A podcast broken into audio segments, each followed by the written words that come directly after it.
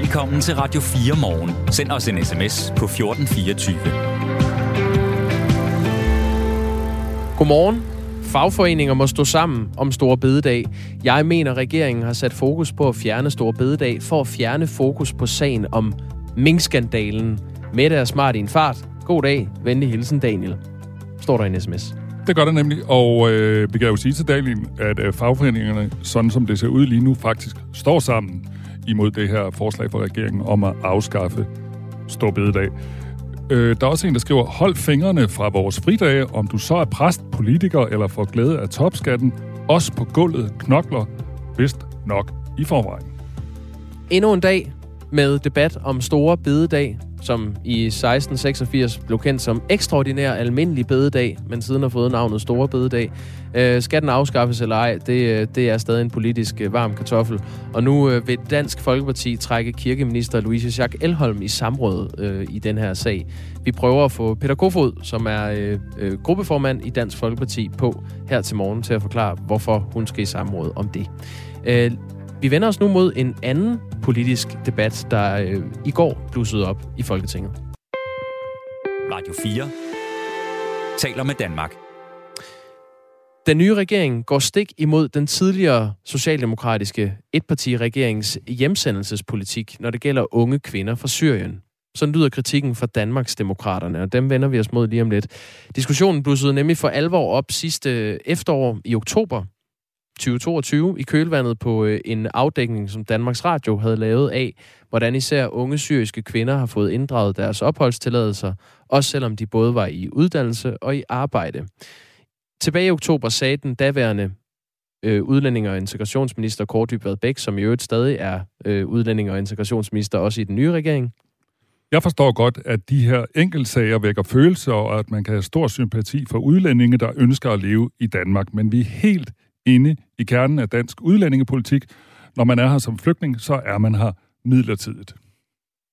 Det var altså i oktober, han sagde det. Men i den nye SVM-regerings regeringsgrundlag står der, Regeringen vil håndtere det problem, vi har set den seneste tid med unge kvinder fra Syrien, der har mistet deres opholdstilladelse, til trods for, at de har vist, at de vil Danmark. Derfor vil regeringen give øh, ret til fortsat ophold for visse udlændinge, som uddanner sig inden for områder, hvor der er mangel på arbejdskraft. Susie Jessen er politisk ordfører i Danmarks Demokraterne. Godmorgen. Godmorgen. Du synes, det er det bekymrende skift, øh, man ser fra den tidligere regering til den nuværende, øh, og altså samme minister. Øh, hvorfor er det bekymrende for dig? Jamen, øh, det, det er bekymrende, at øh, Kort Dybvad som, som øh, minister har sagt én ting før valget, og så så hurtigt efter et valg skifter, skifter mening, i hvert fald hvis man læser regeringsgrundlaget, at man vil til at begynde at, at lade nogle af de her mennesker, som har fået et afslag på en forlængelse af deres opholdstilladelse, fordi der er fred i deres hjemland, de kan nu rejse hjem, til at de nu gerne må, må være her alligevel. Det synes jeg er meget bekymrende. Men er det bekymrende, at han har skiftet mening, eller er det bekymrende, at de her kvinder, som er, kan være i gang med at uddanne sig eller, eller arbejde i Danmark, at, øh, at de ikke skal sendes hjem alligevel? Det der med at skifte mening, det synes jeg, vi ser ret, øh, ret ofte i øjeblikket i øh, regeringspartier, der, der er kommet ind. Øh, men, men det er meget bekymrende, at man nu vil, vil slække på den her hjemmesendelsespolitik, fordi det er, som Kåre Dybvad jo også selv sagde, kernen af dansk udlændingepolitik. Så det er meget vigtigt, at man adskiller det der med at være udlænding til at være flytning, for det er to vidt forskellige ting. Hvad er egentlig forskellen? Men forskellen er, at når man kommer her som flygtning, så, så har man jo en af de pladser, som vi har i Danmark til en flygtning, hvor man får en midlertidig beskyttelsesstatus indtil der er fred i ens hjemland, og så kan man tage hjem og, og være med til at, at genopbygge sit land bagefter. Øh, det der med at komme som udlænding, det kan jo for eksempel være, hvis man kommer og, og vil bidrage med noget arbejdskraft øh, i en periode. Og, altså det, det er en helt anden vej, som, øh, som man tager, og nogle helt andre forudsætninger for at, at være her. Så, så jeg synes, at det er vigtigt, at man holder de to ting adskilt. Men kan der ikke godt øh, være flygtninge, det, som, øh, som godt kan bidrage, lige så vel som, som andre udlændinge kunne bidrage til det danske arbejdsmarked? Jo, men problemet er, at hvis, hvis man begynder at snakke om den her øh, syriske kvinde, som har taget en, en uddannelse som øh, sociohjælper, hvad så, med, hvad så med hele hendes familie? Hvad med hendes bror? Altså ender det med, at alle så lige pludselig skal, skal have lov til at blive her? Og det er derfor, at det er meget vigtigt, at man holder en øh, lige linje her, og simpelthen siger, at når man er her som flygtning, så er man her ind til, at man ikke har det beskyttelsesbehov mere. Og det har vi jo nogle, øh, nogle styrelser, som, som vurderer. Og så når det er, at, øh, at, at det beskyttelsesbehov ikke er der mere, så, så er det også vigtigt, at man rejser hjem og, og hjælper med at genopbygge sit land. Så det er ikke nødvendigvis de kvinder, øh, som er her, som øh, er i uddannelse eller arbejde, øh, som er her med flygtningestatus, du er bekymret for. Det er, om, om de så får, øh, altså deres familier så også får lov til at blive her. Ej, men det er hele det her skræd, der sker. Altså, det, det er det, jeg er bekymret for. Man skal også bare tænke på, at når, når man så giver en flygtning lov til at blive her, så er det jo, at de optager en plads for en anden, fordi vi har jo også den holdning, at for mange flygtninge, der kommer og får lov at blive her, det, det er ødelæggende for, for egentlig hele vores sammenhængskraft i Danmark. Det ser man jo i Sverige, hvis man tager en tur til Malmø og går en tur rundt i Rosengård, så kan man se, hvordan det kan udvikle sig. Og det vil vi meget gerne undgå i Danmark. Men tror du, det er kvinder, som er i uddannelse og arbejde, der går og brænder biler af i Malmø? Jamen det der med at være i uddannelse eller arbejde, altså er, er det den eneste øh, forudsætning, man skal have for at, at blive integreret? Det, det mener jeg faktisk ikke. Altså der er jo masser af, af andre ting, der også følger med. Der er det kulturelle, der er det værdimæssige, der er ligestilling. Altså der er jo alle mulige ting, der spiller ind her, som kan gå ind og, og sådan ødelægge lidt af, af, af den værdi, vi har i Danmark. Så, så det, er, det er en bekymrende udvikling, hvis der kommer for mange. Og det er det, vi gerne vil, vil prøve at begrænse i Danmarksdemokraterne. Altså det, regeringen skriver i grundlaget, det er, at de kvinder fra Syrien, det er meget, meget konkret, som har mistet deres opholdstilladelse, til trods for, at de har vist, at de vil Danmark, øh, muligvis øh, altså, kan få lov til at blive her, hvis de uddanner sig inden for områder, hvor der er mangel på arbejdskraft. Øh, når der nu netop mangler hænder, øh, nu kan vi kigge på velfærdsområdet for eksempel, hvorfor giver det så ikke mening at lade nogle af de her personer blive, som enten har vist, at de gerne vil tage en uddannelse, eller allerede er i gang med at, at bidrage til samfundet? Fordi at, vi har jo ikke som udgangspunkt noget imod øh, udenlandsk arbejdskraft i Danmarksdemokraterne. Altså vi synes, det, det kan være en fin løsning, at der kommer folk fra andre lande og hjælper, øh, især i de øh, velfærdsområder, hvor der vi mangler hænder i forvejen. Men det er det her skred i flytningepolitikken, der kommer til at ske, hvor det er, at hvis man, man kan jo ikke bare gå ind og sige, okay, du må gerne, fordi du har, du har været med i øh, et program og, og har været i medierne, men du må ikke, fordi at du har et forkert arbejde. Det, det, det der enkeltsagsbehandling, det vil jeg meget gerne se, hvordan det skulle kunne fungere i praksis. Og den anden ting er jo også, at vi havde jo ministeren i salen i, øh, i går, og, og han ville slet ikke vedkende sig, at der overhovedet kom til at ske ændringer. Nej, skal vi ikke høre, hvad han sagde? Jo, øhm, Louise, jo, jo. Ja, ja, eller, undskyld, øh, Susie Jessen, Louise. ja. øh, til spørgetimen der i Folketinget i går, der spurgte du, Susie Jessen, og din partifælle Peter Skåb, som er integrations- og udlændingoverfører i øh, partiet Danmarksdemokraterne. Øh, I spurgte udlændinge- og integrationsminister Kåre Dybvad Bæk, om han er enig i, at de nye toner i regeringsgrundlaget er et opgør med den her hjemsendelsespolitik, som man selv stod så fast på i oktober. Og så svarede han sådan her. Tak for spørgsmålet. Svaret er nej. Det er ministeren ikke enig i. Regeringens udlændingepolitik baserer sig på grundpillerne i udlændingelovgivningen, og regeringen holder fast i, at ophold som flygtning i Danmark det er midlertidigt, og vi vil heller ikke ændre reglerne for, hvornår der skal ske inddragelse eller nægtelse af forlængelse af opholdstilladelse til flygtninge. Hvad er din reaktion på det svar, øh, Susie Jessen? Jamen, øh, altså, da, da Peter Skåb og jeg kom ud af salen øh, bagefter, så kiggede vi på hinanden og mukkede lidt, fordi at det, det er jo vildt underligt at modsige noget, der egentlig står sort på hvidt i, i ens eget regeringsgrundlag. Og vi ved også, at Lars Løkke, som jo er øh, Kåre Dybvads øh, ministerkollega, øh, han, har, han har brugt den her sætning flere gange på sociale medier. Så man, altså, når der har været historier om de her unge syriske kvinder, så har han simpelthen postet det her øh, citat, som et, altså, nu vil vi gøre noget ved det her. Så det, det undrer mig meget, at ministeren nu står der faktisk siger, at der faktisk ikke kommer til at ske noget som helst altså, øh, for mig at se, har du, har du fuldstændig ret i, at det her det er en ny position. Altså, når, når Kåre Dybvad siger i oktober, at, øh, at alle skal hjem, det er at være her som flygtning er midlertidigt, og nu står der så i regeringsgrundlaget, at derfor vil regeringen give ret til fortsat ophold for visse udlændinge, som uddanner sig inden for områder, hvor der er mangel på arbejdskraft. Citat slut. Øhm, hvad, hvad vil I gøre ved det? Men vi, vi var jo i første omgang meget interesseret i at høre, hvad, hvad er det, der ligger i det her øh, det her afsnit i regeringsgrundlaget. Og det var derfor, vi stillede spørgsmålet i, øh, i Folketingssalen i går, for at få uddybet, hvad, hvem er det, der må blive her? Altså, hvad, øh, hvad er det for nogle forudsætninger, man skal have for at få lov at blive her? Altså, hvad er det for nogle lempelser, som regeringen vil, vil øh, lægge ind i den her valgperiode? Det, det må vi jo gå ud fra, at de vil, hvis man læser regeringsgrundlaget. Men det kunne vi jo overhovedet ikke få svar på, fordi Kåre Dybblad vil selv ikke engang vedkende sig, at der kommer til at ske ændringer. Og det er jo noget, som vi vil prøve at forfølge lidt mere det her, fordi hvis man skriver i, i sit regeringsgrundlag, at man vil lave noget om, men så står i salen lige efter og siger, at det vil man faktisk ikke alligevel, så, øh, så, så bliver alle jo ret øh, forvirret, kan man sige. Så det er det noget, vi, vi i hvert fald vil, vil kigge nærmere på og forfølge. Jeg tager dig lige med på en rejse, fordi vi har forsøgt at få øh, regeringspartierne i tale. Nu skal du høre, hvordan det gik. Øhm, Invitationen til udlænding- og integrationsminister Kåre Dybvad Bæk blev, øh, blev afslået. Han havde ikke mulighed for at deltage, lød det fra øh, pressetjenesten hos ministeriet. Så ringede vi til Kasper Sandkær, som er integrations- og øh, udlændingeordfører i Socialdemokratiet.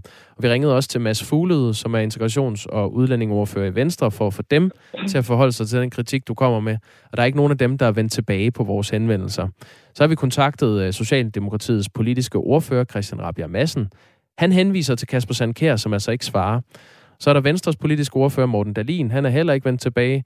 Øh, Moderaternes politiske ordfører, Monika Rubin, henviser til Mohammed Rona, som også er fra Moderaterne. Og ham har vi med senere her i Radio 4 morgen. Det bliver kvart i ni. Okay. Hvad, hvad vil du gerne spørge ham om? Jamen, øh, ja, det er meget interessant, hvad Moderaterne siger, fordi at jeg tror egentlig, at det er dem, som har fået det her sned ind i regeringsgrundlaget, og det kan være, at Socialdemokratiet ikke er specielt begejstret for det. Så det er jo øh, ret spændende, hvem der, hvem der vinder det her, øh, den her omgang togtrækkeri, som jeg tror, der er i gang i, øh, i regeringen. Men jeg vil gerne spørge ham om, altså kommer det her til at betyde, at der er flytninge, som egentlig har fået at vide, at de øh, ikke har grundlag for ophold i Danmark mere, som kommer til at blive her? Det er et meget interessant spørgsmål, fordi at det er nemlig, som Kåre Dybvald selv siger, kernen af dansk udlændingepolitik, som kommer til at blive øh, forandret. Det siger Susie Jessen, som er politisk ordfører i øh, Danmarks Demokraterne. Tak fordi du var med. Selv tak. 17 minutter over syv. Comedy-kontoret med Torben Sangil og Anders Fjelsted. Jeg vil gerne fortælle historien om gang, jeg blev pisset i ansigtet af en anden mand. Sammen med ugens gæst diskuterer de håndværket bag comedy og analyserer de bedste jokes gennem tiden. Jeg ser bare for mig, du vender dit ansigt op mod pisset, men så finder du ud af, at der er materiale, så der kommer et smil over din læber. Og stadig var hans tænder ikke de guleste på den her præstation. Lyt til Comedy-kontoret hver fredag kl. 13.05. Radio 4 taler med Danmark. Du lytter til Radio 4 morgen. De mandlige studerende med minoritetsetnisk baggrund på Odontologisk Institut, som øh, også er kendt som Tandlægehøjskolen på Københavns Universitet, føler sig udsat for systematisk diskrimination. Det gør de på baggrund af netop deres etnicitet. Jesper Gyr er medicinstuderende på KU, altså Københavns Universitet, og kender mange studerende, blandt andet fordi han er medlem af Akademisk Råd på det Sundhedsvidenskabelige Fakultet og udfører studenterpolitisk arbejde. Og det er ham, som 20 mandlige studerende med minoritetsetnisk baggrund er gået til og fortalt deres historie, der er blevet bragt i mediet Uniavisen. Godmorgen Jesper Gyr.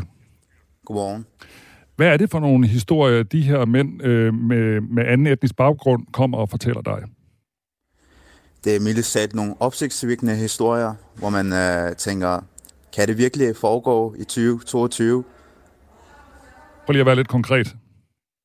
Ja, det er nogle øh, episoder og situationer og historier fra deres dagligdag på øh, et odontologisk øh, institut, hvor de føler, at de har hvad nu, været forskelsbehandlet, og hvor deres øh, faglige niveau ikke er blevet bedømt i samme grad som øh, deres majoritetsetniske medstuderende. Altså, at de oplever, at de får dårlige karakterer, eller hvad er det, de oplever? Ja, altså at de eksempelvis bliver dumpet på hvad hedder nu, bagatellagtige øh, grunde. Øhm, der er flere subjektive holdninger ind over deres øh, faglige vurderinger, som øh, egentlig ikke burde være, bør være plads til, fordi det er en faglig vurdering, der skal foretages på baggrund af objektiv studiemål. Og når jeg hører, at der er en del studerende, der siger, at de er blevet dumpet, og de ikke får deres kursusattest på baggrund af, at de så lidt trætte ud, og at de måtte smile lidt mere, så tænker jeg, at det, det her må, det må ikke ske på, på denne måde. Prøv lige at udfolde det der, at, hvad, hvad du siger, at der er nogen, der har fået at vide af deres øh, undervisere, at de ser trætte ud, eller de ikke smiler nok. Ja, øhm, altså man har jo med en patient at gøre, og, hvad hedder nu, og de her studerende gør knokler dag ud og ind for at øh, opfylde deres faglige studiemål, og øh, en gang imellem, fordi de er i gang med at lære faget, så har, øh, spørger de om hjælp jo til deres kursusvejleder øh, øh, øh, i deres kliniske undervisning. Og på baggrund af det, jeg har hørt, så øh, er der blevet fortalt, at der altid er en lidt hårdere tone, der er en insinuerende øh, attitude mod de her øh, brune studerende, når de spørger om, øh, stiller spørgsmål, hvor det ikke er tilfældet for deres majoritetsetniske stu- øh, medstuderende, hvor de får øh, mere tid til at få forklaret tingene, og hvor det er en venligere tone. Øhm, så det, det er bare et øh, lille udtræk af de rigtig mange eksempler, de kommer med øh, og har fortalt mig om deres øh, undervisning og kliniske hverdag på tandlægeskolen. I den nyeste trivselsundersøgelse fra Københavns Universitet bliver de studerende spurgt til, om de inden for de seneste 12 måneder har følt sig forskelsbehandlet, for eksempel på grund af seksuel orientering, religion, køn, etnicitet eller handicap. Her svarer 33 procent af de kandidatstuderende på Tandlægehøjskolen, også kendt øh, som, eller Odontologisk Institut, at øh, der har valgt at svare på undersøgelsen, at de har oplevet forskelsbehandling på et eller andet tidspunkt i det forgangne år. Dagligt, ugenligt, måned, månedligt eller sjældnere. Til sammenligning er det tilsvarende tal for hele det sundhedsvidenskabelige fakultet 14 procent.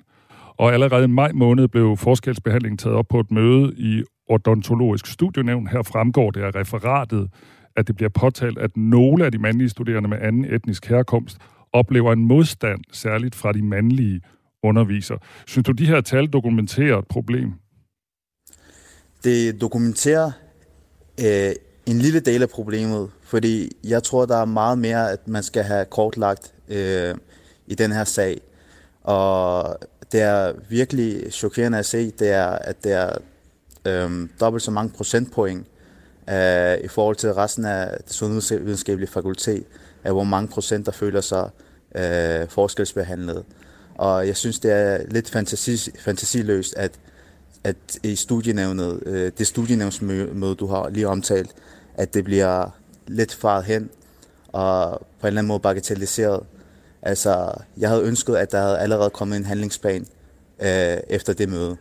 Hæng lige på, Jesper Gyr. Vi har nemlig også Anne Havemose Poulsen med. Hun er institutleder på Odontologisk Institut. Øh, godmorgen til dig, Anne. Jeg tror, ja, vi har det der, Anne. Ja, godmorgen til dig. Ja, Anne Havemose Poulsen, institutleder ja. på, på Tandlægeskolen. Kan du genkende det billede, der bliver tegnet her, Jesper Gyr? Øh, ikke på den måde, jeg får det, får det gengivet. Det er klart, når øh, man mødes i sådan en situation, som den øh, kliniske øh, den er, hvor der både er en underviser, en øh, studerende, som skal prøve tingene for første øh, gang, og en, en patient, så kan der selvfølgelig altid opstå øh, situationer, som øh, kan føles grænseoverskridende, øh, og netop fordi man står i en sårbar øh, situation, så vil man selvfølgelig være, øh, være meget påvirkelig over øh, lige, hvordan tingene er om, omkring det. Øh, men jeg mener sådan helt overordnet, at vores undervisere, de udøver et rigtig øh, godt og dedikeret stykke arbejde, og de brænder altså virkelig for at uddanne øh, landets øh, dygtigste øh, tandlæger, og jeg er også øh, helt overbevist om, at de ikke har en intention om at udvise øh, forskelsbehandling. Så du afviser, at der foregår systematisk diskrimination på, øh, på tandlægeskolen? Nej, det var ikke det, jeg sagde. Øh, jeg sagde, at selvfølgelig kan der opstå øh, situationer, men jeg er overbevist om, at vores undervisere de gør alt for at prøve at skabe den bedste situation om, omkring det kliniske arbejde. Det er jo også men, en afvisning det, af systematisk diskrimination. Undskyld, jeg afbryder dig. Så siger du, det er enkelt tilfælde, ikke? Nej, nej det, det siger jeg ikke, men det, jeg siger, det er en rigtig øh, presset situation, man, øh, man sidder i, øh, i sådan en klinisk øh, situation. Øh, og, og det er klart, at jeg vil selvfølgelig ikke afvise de her ting, øh, og det har vi slet ikke noget som helst øh, ønske i. Tværtimod, så er vi jo ret glade for, at kritikken den er blevet rejst, og det nu, nu bliver sagt øh, højt, så vi kan få det undersøgt noget, noget nærmere. Og det er også derfor, vi vil lave en intern undersøgelse, øh, hvor vi har alle involverede parter uh, inde i det her, simpelthen for at få afdækket den her sag øh, grundigt 360 grader rundt, fordi mm. der skal ikke være nogen tvivl om, at der er ikke nogen, der skal øh, føle sig forskelsbehandlet eller uretfærdigt behandlet, og tonen skal altid være respektfuld. Jeg skal bare forstå, at altså, hvis jeg spørger dig, foregår der systematisk diskrimination på tandlægeskolen på Panum i København? Hvad siger du så? Det er det, de studerende de øh, fortæller os, der gør, og det er det, vi øh, bliver nødt til at tage øh, alvorligt. Jesper Gyr, hvad siger du til det? Jeg siger, øh, ud fra det, de vidnesbyrd, den overvældende mængde og øh, i høj detaljegrad, øh, beskrevet med høj detaljegrad, de vidnesbyrd, det øh, får mig til at svare øh, klart ja. Og jeg vil lige sige, at øh, de her studerende, når de har snakket om deres episoder, så har de også understreget, at der er rigtig mange undervisere, der gør, det, øh, der gør dagen god for dem. Altså, at de, der, der findes øh, entusiastiske, op, øh, øh, entusiastiske ildsjæl på øh, tandlægeskolen. Det her det er ikke for at generalisere alle undervisere, men strukturen er således på, øh, som, øh, på nuværende tidspunkt, at den simpelthen bør ændres, altså klin, den kliniske undervis, undervisning til at starte med. Og øh, jeg er helt klart overbevist, at selvom øh, det ikke er bevidst, så foregår der øh, en øh, systematisk diskrimination. Fordi det, øh, de her så mange studerende, øh, det er ikke et tilfælde, at der kommer så mange frem. Og efter øh, offentliggørelsen af artiklerne, så er der på flere fora øh, på internettet øh, stået flere frem. Øh, og, både, og, og det er ikke kun mandlige den her gang, det er også kvindelige øh, studerende med en anden etnisk baggrund end dansk, der har stået frem.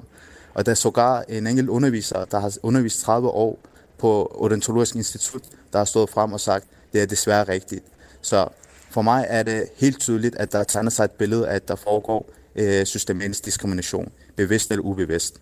Tilbage til dig, øh, Anne Havemose Poulsen, altså institutleder på øh, Tandlægeskolen. Øh, det er, nu refererer Jesper Gyr her til, øh, til en række artikler. Det er altså Uniavisen, kan vi lige øh, gentage, som har øh, afdækket det her.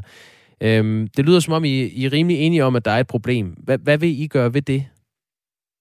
Jamen, øh, som jeg siger, vi tager øh, kritikken meget alvorligt og, og er rigtig glade for, at den øh, kommer frem. Og det er også derfor, øh, vi ved godt, når, man, når der starter sådan noget her, så får man ikke belyst øh, det hele øh, i, i første runde. Og derfor er det, at vi vil lave en øh, intern undersøgelse, forstået på den måde, at vi vil simpelthen øh, hyre konsulenter inden for det psykiske arbejdsmiljø, til at få undersøgt øh, sagen rigtig grundigt, øh, 360 grader rundt, rundt for alle involverede parter. Nu refererer Jesper til, at der er kommet øh, flere sager, der også er nogle undervisere, der har sagt noget. Det er klart, at underviserne skal vi jo også have, have inddraget øh, i det her. Og så er målet jo, at øh, det arbejde det skal munde ud i nogle konkrete anbefalinger til os, øh, hvordan vi kan skabe et, øh, et bedre og mere trygt og inkluderende studie over arbejdsmiljø. Og det er klart, at de anbefalinger, som sådan en konsulent inden for psykisk arbejdsmiljø kan give os, den vil vi selvfølgelig handle på. For det lyder som om, der er noget, der der, der skal laves øh, om. Vi skal bare være helt sikre på, hvad er det, øh, så vi laver om, og hvordan får vi det, hvordan er vi sikre på, at vi får øh, miljøet øh, gjort bedre. Er det, jeg, mig bekendt, er der, er der rigtig mange studerende på Tandlægehøjskolen, der har anden etnisk baggrund end dansk. Er det ikke problematisk, dybt problematisk for jer, for også at kunne tiltrække studerende, at de her historier kommer frem? Det, altså sådan nogle historier er aldrig rigtig øh, øh gode. Øh, på den anden side vil jeg sige, at vi har jo altid haft øh, en øh, stor grad af, diversitet øh, på vores uddannelse. Så vi plejer også at kunne, kunne håndtere de forskellige, hvad skal man sige, indfaldsvinkler, som, som folk kommer med. Men det er klart, det er jo aldrig godt at, at få en, en dårlig sag, men vi vil gøre vores bedste til at komme i dialog med de studerende og bruge undersøgelsen til at få afdækket, hvad det præcis er, det drejer sig om, hvor det er, vi kan kan gøre noget bedre, så vil vi selvfølgelig handle på den baggrund. Mange tak, fordi I begge to havde lyst til at være med her. Anne Havemose Poulsen, som er institutleder, og øh, Jesper Gyr, som øh, fremfører den her sag på vegne af de studerende på Tandlægehøjskolen. Velkommen. Vi nærmer os et nyhedsoverblik ved øh, Henrik Møring. På den anden side af det kommer vi til at se på, øh, på den her... Øh, nye udmelding fra udlændinge- og integrationsminister Kåre Dybvad Bæk, eller det er, det er sådan set ikke fra ham, men det er i regeringsgrundlaget. Der står, at øh, hvis man er under uddannelse eller arbejder øh, i, øh, i Danmark som øh, flygtning betragtet, øh, så skal man muligvis have lov til at blive her, selvom man har fået inddraget sin opholdstilladelse. Det er øh, Danmarksdemokraterne øh, mildest talt øh, sure over. Vi havde Susie Jessen med øh, tidligere, hun er øh, politisk ordfører i partiet, og hun retter en kritik mod øh, Socialdemokratiet her. Vi kommer til at tale med øh, Jahaba Mohammed, som øh, har en Facebook-gruppe, der hedder De Udviste, og er frivillig i Sandholmlejren fra Ungdomsrøde Kors. Han har erfaring med nogle af de her kvinder. Det skal vi høre nærmere om om øh, fire minutter. Først Henrik Møring. Nu er der nyheder på Radio 4. Om syv år er der 2.000 færre sæt hænder til at passe flere børn og ældre. Det viser en beregning fra Kommunernes Landsforening. Hvis der i 2030 skal være den samme mængde personale per borger som i dag, skal der skaffes 24.000 ekstra kommunalt ansatte. Der er ifølge KL-formand Martin Dam lang vej til, at personalet kan have tid til at spille kort med de ældre på plejehjemmet, som SVM-regeringen ellers har skrevet ind som ambition i sit regeringsgrundlag. Faktum er, at vi kan mindre og mindre. Vi kan ikke engang holde status quo med den demografi, vi ser ind i. Så der er godt nok langt mellem det, man privat forestiller sig, at der kan lade sig give sig, og det, der egentlig kan lade sig give sig øh, i den virkelige verden. Og det er der jo nogen, der er nødt til at sige jo. Øh, øh, for ellers så bliver, man, så bliver man godt nok slemt skuffet.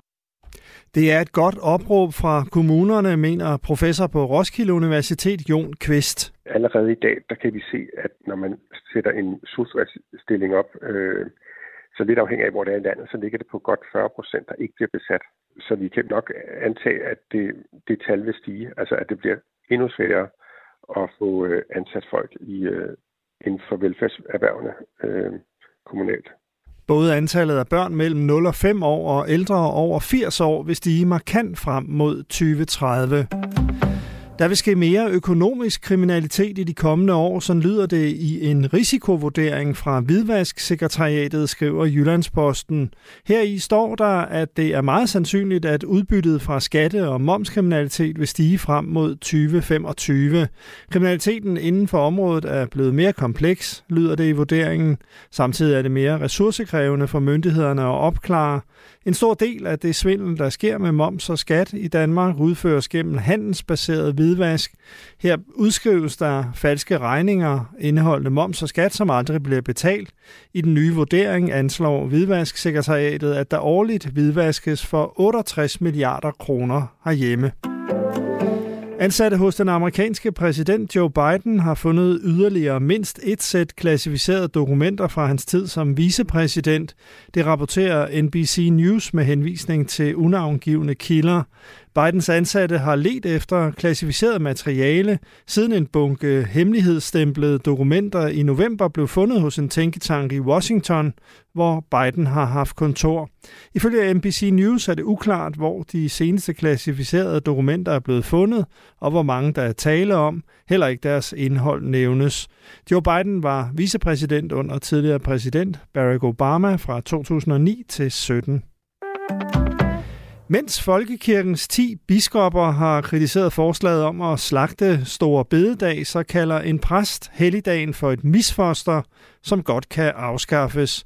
Stor Bededag er en sammensmeltning af flere helligdage, som ikke har et kirkeligt formål, siger Kai Ros Hansen, tidligere præst i Folkekirken og flyvevåbnet. Det er et underligt misfoster, at der lige pludselig dukker en fredag op, midt i, i, i kirkeåret, øh, som ingen øh, substans har. Det er SVM-regeringen, som vil sløjfe en helligdag for at skaffe penge til krudt og kugler. Især fagforeningerne er vrede over, at politikerne dermed blander sig i arbejdsmarkedet. Kai Ross Hansen ser gerne, at arbejdsmarkedets parter løser sagen. Det gode, som man kan sige, at en, en, en fridag er, øh, en syg fridag, der pludselig opstår midt i det hele om fredagen, okay. den, den, kan der, den kan der overføres til en anden dag. Først regner byer, senere opklaring 4-9 graders varme. Du lytter til Radio 4 morgen. Husk, du kan skrive en sms til os på 1424. Den nye regering ser anderledes på den tidligere S-regerings hjemsendelsespolitik, når det gælder unge kvinder fra Syrien. Den tidligere regering var klar i mailet. Syriske kvinder i Danmark, der har fået inddraget deres opholdstilladelse, skulle sendes hjem, også selvom de var i arbejde, eller måske endda under uddannelse inden for et af de fag i sundhedssektoren, hvor Danmark mangler hænder. Den nye regering under samme udlændinge og integrationsminister Kort Dybvad mener nu, at nogle af de syriske kvinder skal have lov at blive. Og det har blandt andet fået Danmarksdemokraterne til at rette en kritik af den nye regering. Vi har nu jeg var her Mohammed, der har Facebook-gruppen øh, De Udvigste med, og udover at have den her Facebook-gruppe, så er hun også frivillig i Sandholmlejren øh, øh, for Ungdommens Røde Kors. Godmorgen, jeg var her. Ja, godmorgen. Er det her en øh, god nyhed for dig, at den nye regering ser anderledes på, øh, hvorvidt de her syriske kvinder kan blive i Danmark? Jamen, øh, altså, det er jo en god, god nyhed, kan man sige, at øh, de her kvinder kan få lov til at blive i Danmark. Jeg synes bare, at den afgørelse skulle have været der helt øh, fra starten af. Hvorfor skulle man lige øh, skræmme de her kvinder og øh, lige sende nogle af dem på udrejsecenter øh, og bare sådan i det hele taget øh, ja, øh, gjorde det her altså sådan, øh, afgørelse imod dem. Så jeg synes faktisk, at det jo det skulle, det skulle ligesom have været helt fra starten, at man ikke skulle udvise de her kvinder, fordi de er nemlig i far i at, ja, at, øh, at blive sendt tilbage til der, hvor de kom fra.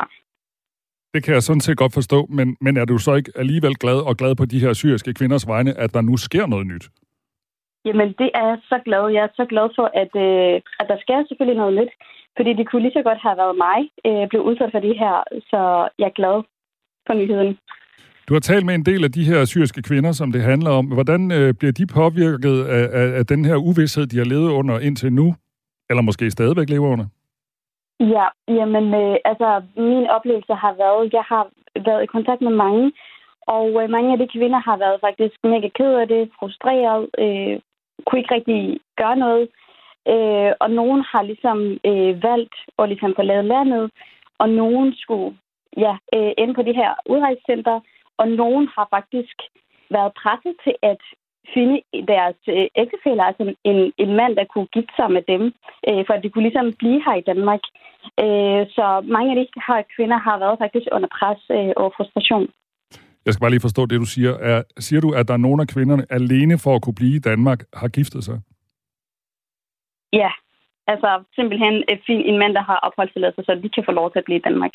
Okay, og den, det, jeg tænker ikke, at det er en særlig øh, sund form for ægteskaber, at man gifter sig af den grund. Tror du så, at den praksis ændrer sig med det her? Altså, hvad mener du med det? Jeg mener, hvis man gifter sig med en andet menneske for at få opholdstilladelse, jeg tænker, det er jo ikke det bedste udgangspunkt for et ægteskab.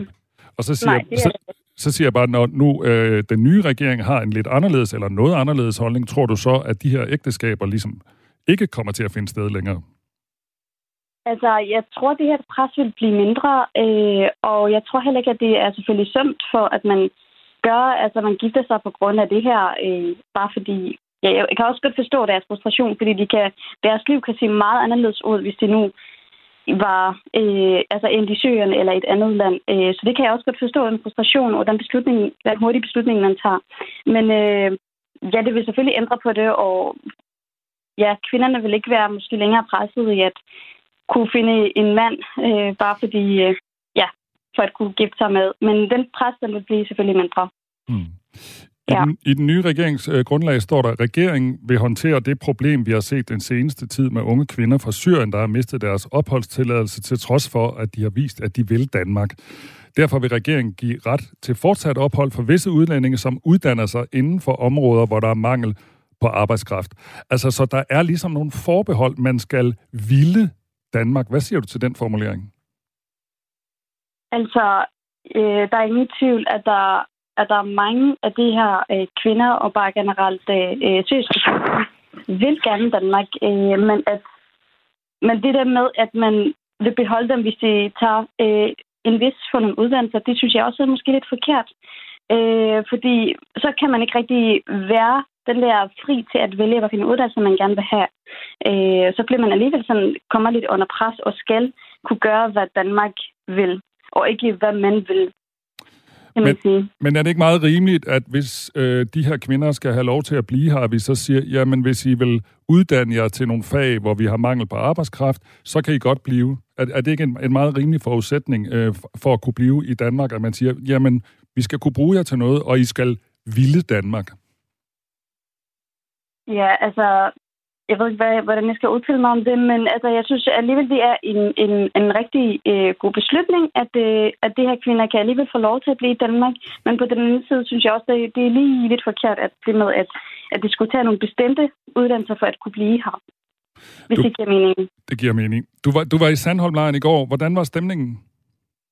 Jamen, øh, stemningen har været super hyggeligt, øh, som altid, synes jeg. Og mm. ikke, altid nogle gange har det også været lidt kaotisk. Øh, øh, I går, der havde vi besøg af unge fra Ukraine, fra Afghanistan, fra Syrien, øh, folk fra Georgien, altså fra mange steder i verden. Der havde vi på vores øh, Sandholmlejren på vores ungcafé, og der hyggede vi også øh, og øh, nogle af dem kunne vi ikke rigtig, de ukrainer, vi kunne ikke rigtig kommunikere med dem. Men så fik vi lige øh, alligevel sat øh, en kop kaffe, en kop te øh, på bordet og prøvet lige med kropsprogen. Så det har været en mega, mega øh, kæmpe fornøjelse øh, at være der. Det lyder godt, men nu tænker jeg også på de her syriske kvinder, som måtte sidde i lejren. Har, har de, er den her information om, at der, der nu er større sandsynlighed for, at de kan blive her, er den nået frem til dem? Jamen, jeg har mødt faktisk ikke nogen øh, øh, syriske kvinder i går, men generelt er der nogen. Øh, men, og det er et modtagelsescenter, så det er jo, hvis det, hvis det så bliver sendt, så er det ikke der, de ender, men så ender de på et andet center. Mm. Så det er jo modtagelsescenter, nemlig øh, Sandholm Lejren. Så det er den, der lige kommer til Danmark. Tak fordi du var med her. Jeg har været øh, Mohammed, stifter af Facebook-gruppen De Udviste og Frivillige i Sandholmlejren. Og nu taler vi om syriske kvinder, Jakob. Øh, du har øh, fået lidt styr på, hvorfor det er, vi taler om syriske kvinder og ikke syriske mænd. Ja, det var for ned i dag, der var en, der spurgte her om øh, på sms'en, om det er kønsdiskrimination at sortere mellem mænd og kvinder i den her diskussion om øh, hjemsendelser. Og øh, det, der er jo reglerne er, er temmelig nuancerede. Øh, det er sådan, at mænd må blive i Danmark, altså syriske mænd, fordi de er i den militærpligtige alder. Altså hvis det er mænd. Øh, og derfor kan de blive indkaldt til Bashar al-Assads øh, militær, og det vil man ikke sende dem ned til. Derfor kan mændene blive. Så det her det er en diskussion om kvinderne.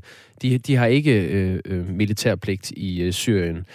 Så er der så også nogle nuancer, hvis det handler om øh, forældre, som har mindreårige øh, børn, så må de også blive i Danmark, mens børnene er mindreårige. Så der er nogle forskellige hensyn, men det er derfor, vi her taler om, øh, om kvinder. Tak skal du have, Jacob. Og øh, klokken kvart i ni, så taler vi med Moderaternes udlændingeordfører Mohamed Rona, øh, og for at uddybe det her, fordi øh, det er jo en ny politik i en ny regering. Du lytter til Radio 4 morgen. Sidste år var et katastrofeår, Michael Robach. Øh, ja, på mange fronter. Det ja. vil jeg, jeg vil give ret i lidt. Det er ikke engang sjovt at lave en quiz. Der er nok at tage af. Men ja, det må man sige. Jeg tænker på elpriserne. Ja, det var også en katastrofe. Ja, der er kommet en, øh, en opgørelse over, hvad, hvad kostede det egentlig ekstra øh, sidste år. Der var en historisk rekord, hvor den almindelige husstand sidste år betalte 7.200 kroner alene for den rå el. Og så hvis man lægger momsen oveni, så er det 9.000 kroner. Hvis man sammenligner med 2020, mm. så lød regningen på 1.125 kroner. Det er jo mere. Prøv, giv, mig, giv mig lige tallene igen. 7.200 kroner før moms, 9.000 kroner med moms sidste år, ikke? Jo. I 2020 var det med moms 1.125 kroner, og i 2021 var den på 3.700 kroner. Så altså, øh, hvis man ser på, sammenligner det, så var 2022 øh, ekstra ekstra dyr. Det var en ekstra regning på 5.300 kroner sammenlignet med året før. Wow. 5.300 kroner. Det er måske derfor, vi ikke havde så mange penge sidste år. Eller nu, jeg skal tale for mig selv. Jeg oplevede det. Du oplevede det også på din egen krop, eller hvad? Ja, ja, det gjorde jeg da, i den grad. Jamen, jeg synes da godt, det kan mærkes. Altså, når sådan noget som el, som man har været vant til at tage for givet, det pludselig øh, står øh, 5.000 kroner mere om året, så men sandheden er, jo, sandheden er jo med det der el, at det er jo sådan noget, som man aldrig, eller jeg har i hvert fald ikke stort set aldrig har tænkt på, hvor meget el man brugte. Og nu ser man jo sig selv gå ind på den der app, og man sætter sin opvaskemaskine i gang midt om natten, og tænker over, hvor varmt man vasker sit tøj, og hvornår man vasker sit tøj, og får man nu slukket lyset, inden man tager på arbejde og sådan noget. Mm. Der er jo kommet sådan en bevidsthed omkring alt det her el, og jeg tænker da også, hvis vi nu skal have den lille slitte ja-hat på, det kan vi da godt. Ja, skal ikke det? Så hvad hedder det? Så tænker jeg, Nå, men der kommer vel det her positive ud af det, øh, også når krisen på et eller andet tidspunkt forhåbentlig stopper, at vi bliver en lille smule opmærksom på, hvor meget el vi bruger. Nu det var glasset, der var halvfyldt. nu prøver jeg at være positiv. Jamen ved du, jeg har det ligesom dig, øh, Michael. Det, der er jo ikke noget, der er så skidt, at det ikke er godt for noget. Er ikke det, man siger? Øhm, du må gerne skrive ind til os på, øh, på 1424, hvis der er noget af det, som øh, vi beskæftiger os med, som du synes er øh, interessant at, at give dit besøg med på. Og der er kommet en del sms'er på det interview, vi lige havde med Yahawa Mohammed, som altså har den her Facebook-gruppe De Udviste, som har 3.000 medlemmer, og så er hun frivillig i Sandholmlejren for Ungdoms øh, Røde Kors.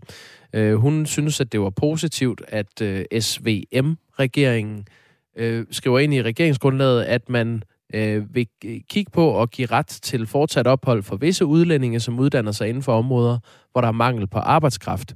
Og det er altså i modstrid til øh, den melding, der kom øh, tilbage i oktober, før valget, fra den socialdemokratiske udlænding- og integrationsordfører, øh, minister øh, Kåre Dybvad Bæk, som dengang sagde, at hvis man øh, er, er her som flygtning, så er man her midlertidigt, punktum.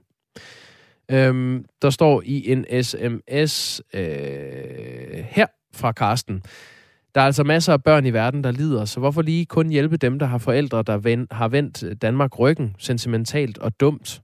Nå, det, det er jo faktisk til en anden diskussion, Carsten han byder ind på. Carsten, det er diskussionen om, øh, hvorvidt vi skal hente øh, de, de øh, kvinder hjem, som sidder i Al-Rosh-lejren i Syrien, som har fået frataget deres danske statsborgerskab, fordi de har tilsluttet sig islamisk stat, og så deres fem danske børn. Det er en anden diskussion. Der foregår to diskussioner i dansk politik lige nu, der handler om, øh, om øh, folk fra Syrien øh, eller folk, der er i Syrien, og det er det, der kan være lidt, øh, lidt besværligt her. Ja, og det Carsten refererer til her, er jo også noget af det, som vi er smadret spændt på at høre, hvad den øh, nye regering, hvad dens øh, holdning er på de her øh, syriske kvinder og deres børn, der sidder i de her fangelejre stadigvæk, fordi øh, forløbig har Socialdemokratiet og Venstre været ret hårde på, at de må blive dernede, øh, og Moderaterne har været mindre hårde, så det er jo også en af de mange, mange ting, som øh, den nye regering øh, skal have fundet ud af lige nu, øh, når vi ringer som journalister og spørger til nogle sager, så får vi nogle gange sådan nogle lidt val, valende svar, fordi jeg tror, der er masser af sager, eller jeg ved, der er masser af sager, hvor de simpelthen ikke har fået øh, koordineret, hvad de mener endnu, til trods for det her meget omfattende regeringsgrundlag. Øh, Lars Madsen skriver, om 10 år vil Danmark ligne Uganda, hvis øh, vi har ikke plads til alle de forskellige folkeslag, er et synspunkt fra Lars. Øh, der er en, der skriver her, straffe dem. Det er Katarina. Øh, straffe dem, skriver hun. De har fået en gratis uddannelse. Hvorfor kan de ikke bruge den i deres hjemland? Der skal være plads til folk, der rent faktisk har brug for at være i et andet land, end det de kommer fra. Så er det godt nok egoistisk, at folk, der ikke længere har brug for at være her, at de ikke rejser hjem. Ja, 1424 er altså her, du kan give dit øh, besøg med. Du lytter til Radio 4 morgen. Øh, vi har jo snakket rigtig meget om i sidste uge øh, om Lise Nørgaard, som øh, døde 1. januar. Ja. Og i søndags, der var der det her øh, Michael Bertelsens øh, portrætprogram, det sidste ord, som blev sendt på TV2. Altså den her, det her format, hvor han taler med folk, inden de er døde, og hvor det så først bliver sendt, når de er døde. Posthumt. Nemlig. Og man må bare sige, at interessen for Lise Nørgaard er fuldstændig vanvittig. Ja, det, øh, det, det overrasker mig på ingen måde. Hun er en, øh, en stor skikkelse i, i Danmarks historie. Mm. 858.000 danskere så programmet i søndags, og i nutidens seertal, hvor flere og flere ikke ser tv, men øh, laver alt muligt andet, øh, eller sidder og ser på Netflix og andre ting, der er det et virkelig, virkelig højt øh, seertal, og det er også det program, som øh, Bertelsens programmer, der har fået allerflest seere, og det slog faktisk også øh, X-Factor, som, øh, altså det var det mest sete, udover det var det mest sete sidste ordprogram, øh, som Bertelsen har lavet, så var det også ugens mest sete program. Det slog X-Factor, øh, som havde 735.000 seere. Så, så interessen i øh, Lise Nørgaard, må man sige, er, er kæmpestor. Ja, det er jo så bare dem, der har set det på Flow. Så er der ja. sikkert også nogen, der har været inde og finde det på TV2 Play. Præcis. Og øh, Nielsen, øh, som det hedder, dem, der måler på øh, seertal, de har jo lavet hver uge sådan en top 20, og på sidste uges top 20, der var der fire programmer, der handlede om Lise Nørgaard, mine programmer. Så øh, vi er nærmest umættelige. Var det ikke også noget med TV2 øh, simpelthen øh, sadlede helt om og, og sendte live fra Korsbæk øh, på Dyrehavsbakken nord for København? Og jeg har ikke set alt fjernsyn, jeg. Nej, men jeg, jeg er ret sikker på, at det var det, der skete, og også det er et lavet om i, øh, i sendeplanen øh, på, på, på den her baggrund. Jeg tror, det er næsten kun dronning Margrethes øh, en gang kommende død, der, mm. der kan skabe samme, mm. øh, samme stemning i mediebranchen. Og Lise Nørgaard bliver begravet på fredag, og det transmitterer både DR og TV2, nemlig også det er, eller øh, på lørdag øh, kl. 14, så interessen er ikke slut overhovedet. Hun var også en, øh, en stor kvinde. Æret være øh, Lise Nørgaards minde. Klokken er 10 minutter i 8. Du lytter til Radio 4 morgen. Vil du spise en pølse, hvis du vidste, at kødet i den var 13 år gammelt? Det Nej. Vil... tak, tak for svaret. Det vil jeg heller ikke. Det vil du måske ikke, men det kan være, at du har gjort det alligevel, for der er faktisk ikke nogen grænse for, hvor gammel kød et slagteri må sælge. Det oplyser Fødevarestyrelsen på baggrund af en sag mod slagterivirksomheden Skare Meat Packers.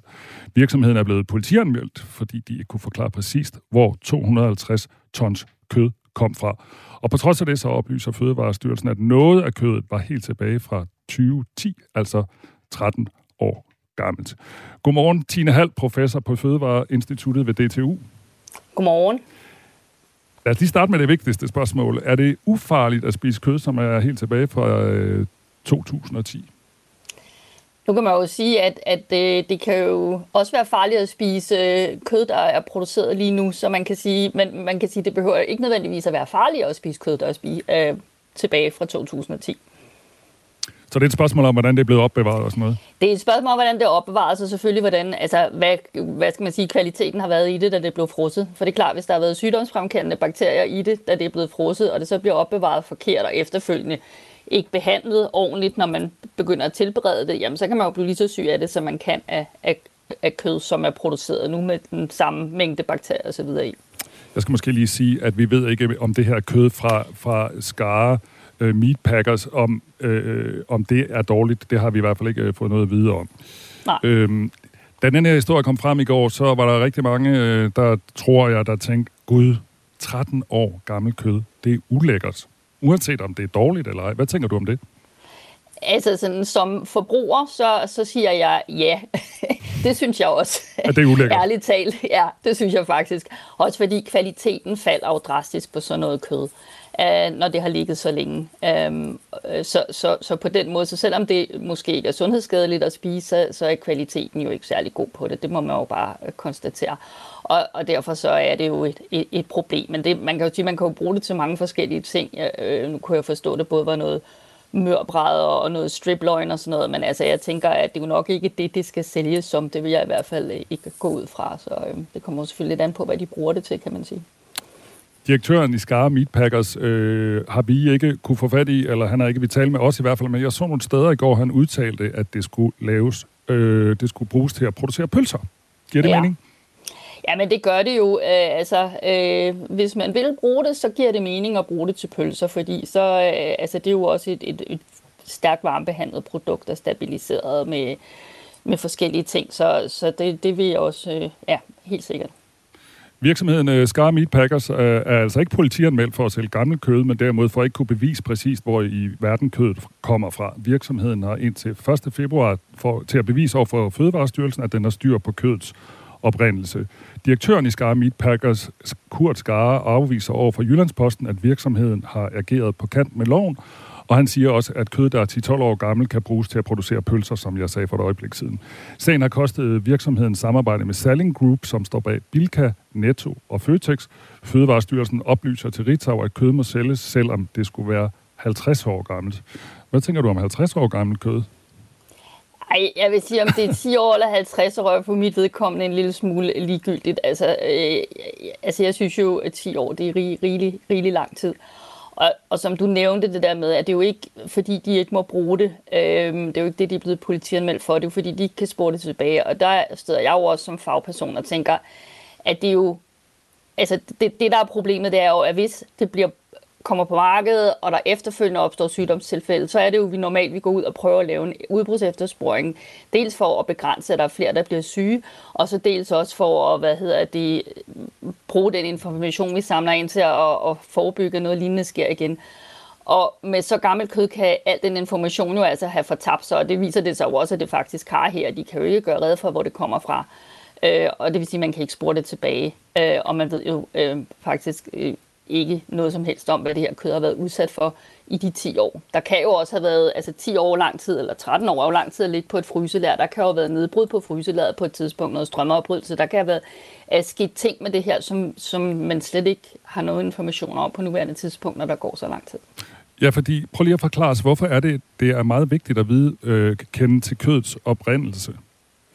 Jamen det er jo fordi, at hvis der sker et, et sygdomsudbrud, hvor folk bliver syge, eller det kan også være, altså, altså, og det kan jo være med bakterier for eksempel, øh, salmonella eller sådan noget, men, men det kan jo også være, at der bliver fundet, øh, måske ikke så sandsynligt i det her, men lad os, lad os sige, det var noget andet, ikke? altså at der bliver fundet øh, rester af metalsplinter eller glasskov eller sådan et eller andet i det, så er det jo super vigtigt, at man finder ud af, hvor alt det her kød det er gået hen, så man kan trække det tilbage, så der ikke er flere, der bliver syge. Øhm, og hvis ikke man har sporbarheden på det, jamen så, ja, altså, så, så kan man jo ikke det. Øhm, så det er jo det, der er det farlige. Mm. Man siger, at Otto von Bismarck engang sagde, jo mindre folk ved om, hvordan pølser og lovgivning bliver til, jo bedre sover de. Nu hører vi om, øh, nu hører vi om øh, de her, øh, det her gamle kød, der kan blive til pølser, altså, og bliver sådan helt forskrækket over, at det kan lade sig gøre. Er der andre hemmeligheder, du kan hjælpe os med, altså om, hvordan sådan noget foregår?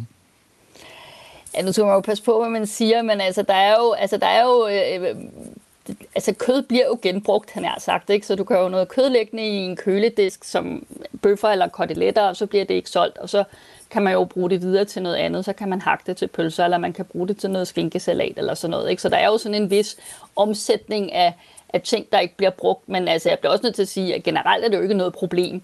Øh, og vi lever også i en tid nu, hvor der er, altså, vi skal også passe på madspil, ikke? så jeg synes også, det er fint nok, at man genbruger tingene, altså, øh, og, og så længe man sørger for, at, at, hvad hedder det, at det ikke er sundhedsskadeligt, og, og kvaliteten også er sådan nogenlunde okay, så synes jeg også, det er fint nok, at man, at man genbruger det, fordi vi skal også passe på, at vi ikke smider for meget mad ud.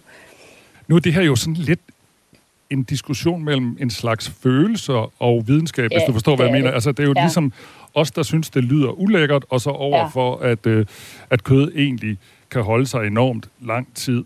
Øh, hvad burde der, synes du, være en eller anden grænse øh, for, hvor lang tid, at man må fryse kød ned, som skal bruges øh, til pølser for eksempel? Øh, nej, fordi ved du hvad, den bliver jo, den bliver jo lidt arbitrær et eller andet sted, fordi at, at, at hvis, hvis først det er frosset ned, så, så er det jo at, at frose ned til den anbefalede temperatur, vel at mærke, så, så, er den jo, så er kødet jo ligesom stabiliseret, så for et videnskabeligt synspunkt er der jo ikke noget, der til hinder for at sige, at det ikke må blive, øh, være frosset ned i lang tid. Vi opbevarer jo også andre ting, sådan, hvad skal man sige, videnskabeligt, altså kolonier af bakterier eller andre ting, opbevarer mm. vi jo også på frost i, i super lang tid. Så, så på den måde er jo ikke... Øh, så, så nej, det vil, det vil jeg faktisk ikke sige. Men, men som jeg siger før, jeg, jeg tænker altså fag, som fagperson på en måde, det er sådan lidt underligt, ikke? Ja. det er lidt et dilemma, fordi jeg kan også se det fornuften i det, øh, men som forbruger har jeg det også lidt sådan, i jak, ikke? Altså, det er jo heller ikke særlig lækkert, vel? så, øh, ja. Vi taler med hele, uh, Tine Halt, der er professor på Fødevareinstituttet ved DTU. Øh, Tine, vi er sådan et program, hvor vi har en masse begavede uh, lytter, der skriver noget ind, og det har Ulrik Pedersen fra Odense gjort. Han skriver, forstår ikke det der med kød, for alle steder, man søger information om opbevaring af kød som forbruger, der står der, at det kan holde sig cirka et år i fryseren. Hvad er forskellen på vores egen fryser og den, der står hen på et slagteri? Altså, der, er jo, ikke, der er jo ikke nogen forskel, men den, den anbefaling på et år, det, at det er sådan en anbefaling, og det er ikke en, altså, det er ikke en lovgivning. Så det er bare en anbefaling, så i princippet det er en anbefaling, kunne vi også ja, have noget og det har også noget med kvaliteten at gøre, ikke? Ja, okay. fordi man, altså efter et år, så, så er kvaliteten måske ikke sådan super, super optimal mere. Det mister smag? Ja, det gør det, det ja. gør det, og det, og det er også, når man tør det op, når det har været frosset i lang tid, så får det også en anden, hvad skal man sige, tekstur. Øhm, det bliver bare en anden type, type produkt. Jeg ved ikke rigtig, om jeg skal slutte af med at sige god appetit til dig, eller hvad tænker du? det kan du godt. det kan jeg godt. Du kan også bare have en god dag. Ja, tak, og i lige måde. Tak skal du have. Fødevareminister Jakob Jensen har over for Jyllandsposten sagt følgende om de mange ton kød, som viser sig at være både øh, mange år gammelt og usporet. Han siger, 250 tons gammelt kød, som ikke kan spores, er en voldsom stor mængde, og jeg er derfor tilfreds med, at Fødevarestyrelsens kontrolsystem er effektivt og har medført, at virksomheden nu bliver politialment. Og som jeg sagde tidligere, vi har forsøgt at få fat i ejerne og direktionen af slagteriet, men det har altså ikke været muligt at få et interview med dem. Der er flere, der reagerer på det her interview med Tine Hall, øh, som altså er professor på Fødevareinstituttet ved, øh, ved DTU. Øh, Ulrik Detlef Hundfjord Jørgensen, som en gang imellem byder ind fra Nordfyn på 1424, skriver, Jeg glemmer aldrig, da jeg for 5-6 år siden så en nyhedsudsendelse på TV2 News, hvor man havde fundet en 10.000 år gammel mammut i den russiske permafrost, og hvor nogen simpelthen smagte på kødet. Det var sgu lidt vildt. Og de smagte ikke bare på kødet, Jacob. Det, der, han skrev også, de smagte på kødet. Rots. Fy for sagen. Ja, jeg tror da, hvis man skal have meget, meget gammel kød, så er det nok en meget god idé lige at gennemvarme det rigtig, rigtig voldsomt. Uh, uh, um, Finn fra Thy skriver, det der kød hos uh, Skare Meatpackers, er det uroksekød? Det er meget sjovt. Yes, det er meget sjovt. Så skriver Tina Thor, hun skriver, metalsplinter og glasgård. tror snart, jeg bliver vegetar, og det er så en kommentar til uh, det, som Tine Hall lige sagde, at hvis man, man kan, det er slet ikke tilfældet her, men man kan nogle gange finde metalsplinter og glasgård i kød. Ja, jamen, øh, jeg håber ikke, du skal have kød til morgenmad, og måske sidder og indtager det øh, lige nu. Øh, du kan i hvert fald tage en kop kaffe, mens du lytter til Henrik Møring, fordi nu er klokken blevet 8.